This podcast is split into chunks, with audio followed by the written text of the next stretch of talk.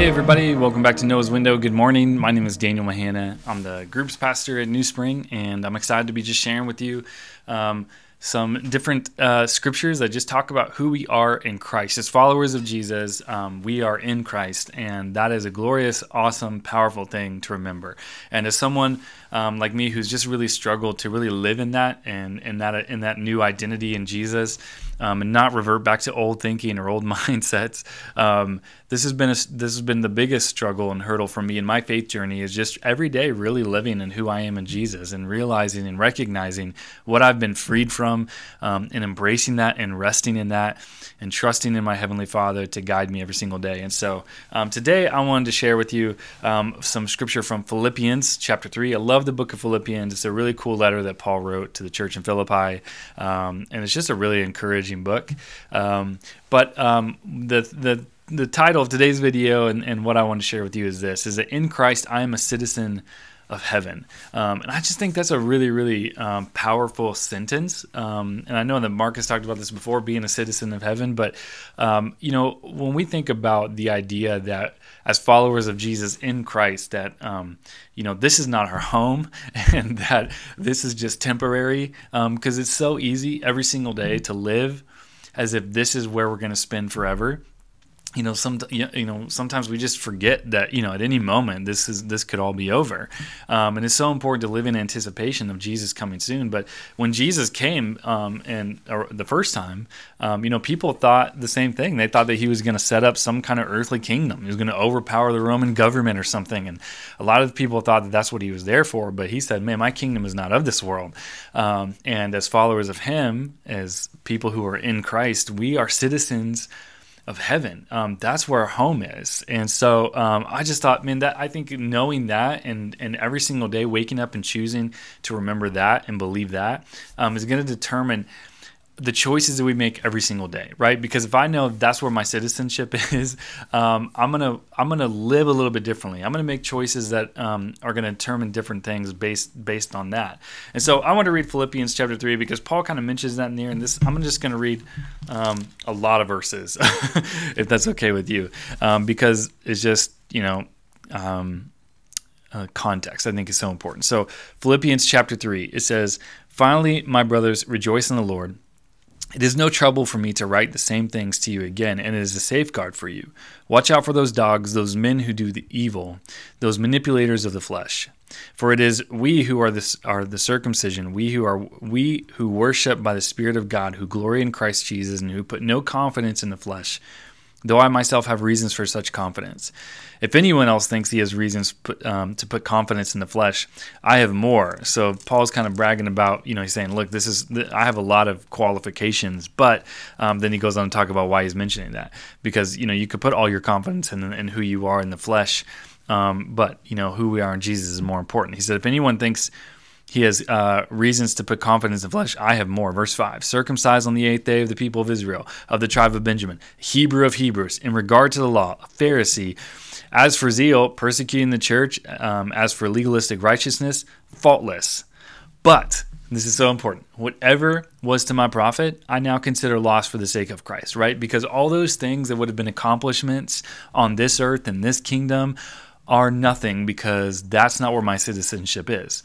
Um, verse 8 What is more, I consider everything a loss um, to the surpassing greatness of knowing Christ Jesus my Lord, for whose sake I have lost all things.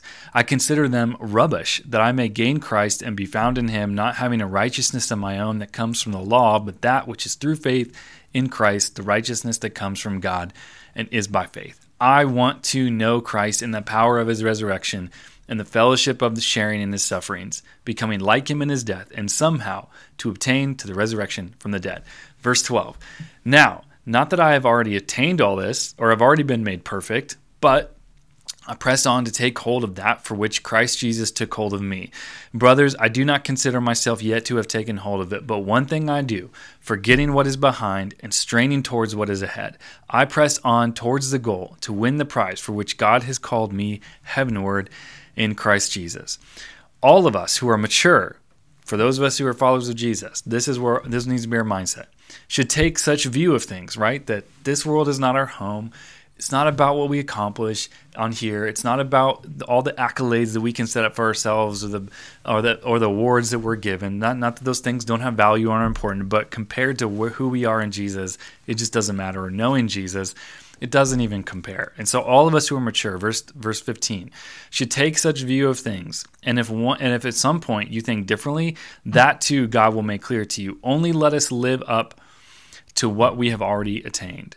Join with others in following my example, brothers, and take note of these who live according to the pattern we gave you. For, as I have often told you before, and now say again, even with tears in my eyes, many live as enemies of the cross of Christ, and their destiny is destruction, and their God is their stomach, and their glory is in their shame. Their mind is on earthly things, but our citizenship is in heaven, and we eagerly await a Savior from there, the Lord Jesus Christ, who by the power that enables him to bring everything under his control will transform our lowly bodies so that we will be like his glorious body.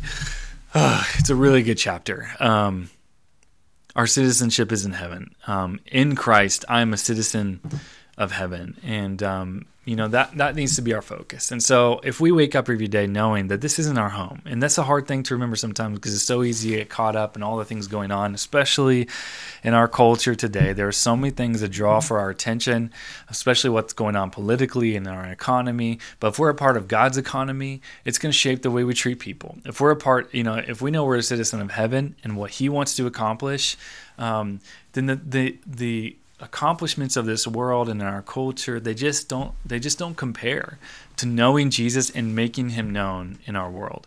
And as a citizen of heaven, I want to invite other people to be a part of this uh, citizen citizenship. I want them to join the family of God and that is going to drive what we do and what we accomplish and what we chase um, if our focus is that knowing that this is not our home we're a citizen of heaven. Um, and so i just think knowing that, resting in that every single day in christ i'm a citizen of heaven that's going to determine the kind of choices we make where we put our trust um, and what we deem is important. And so i hope that today and every day we choose to live that way. Um, and so I hope that's an encouragement to you today. Let me pray for you. Father, thank you so much um, again for the opportunity just to be together. God, thank you that in Christ we are a citizen of heaven. And I pray, Lord, that you would help us to live that way every single day um, and to wake up knowing that today could be our last day and that this is not our home and that everything in this world that we chase or that our culture says is important is just temporary. Um, and God, none of it all of it is rubbish compared to just knowing Jesus. And I pray you would help us to just want to know Him more every single day. And um, you know, we can we can be accomplished in the world's eyes, but God, what's important is how we live our life every single day for you. Um, so help us to live as a citizen of heaven, um, and keep our eyes focused on what's important. And God, we eagerly await. Jesus coming back uh, so that we can be made like him and so that he can set all things right. It's in Jesus' name I pray. Amen. Thank you guys. We'll see you later.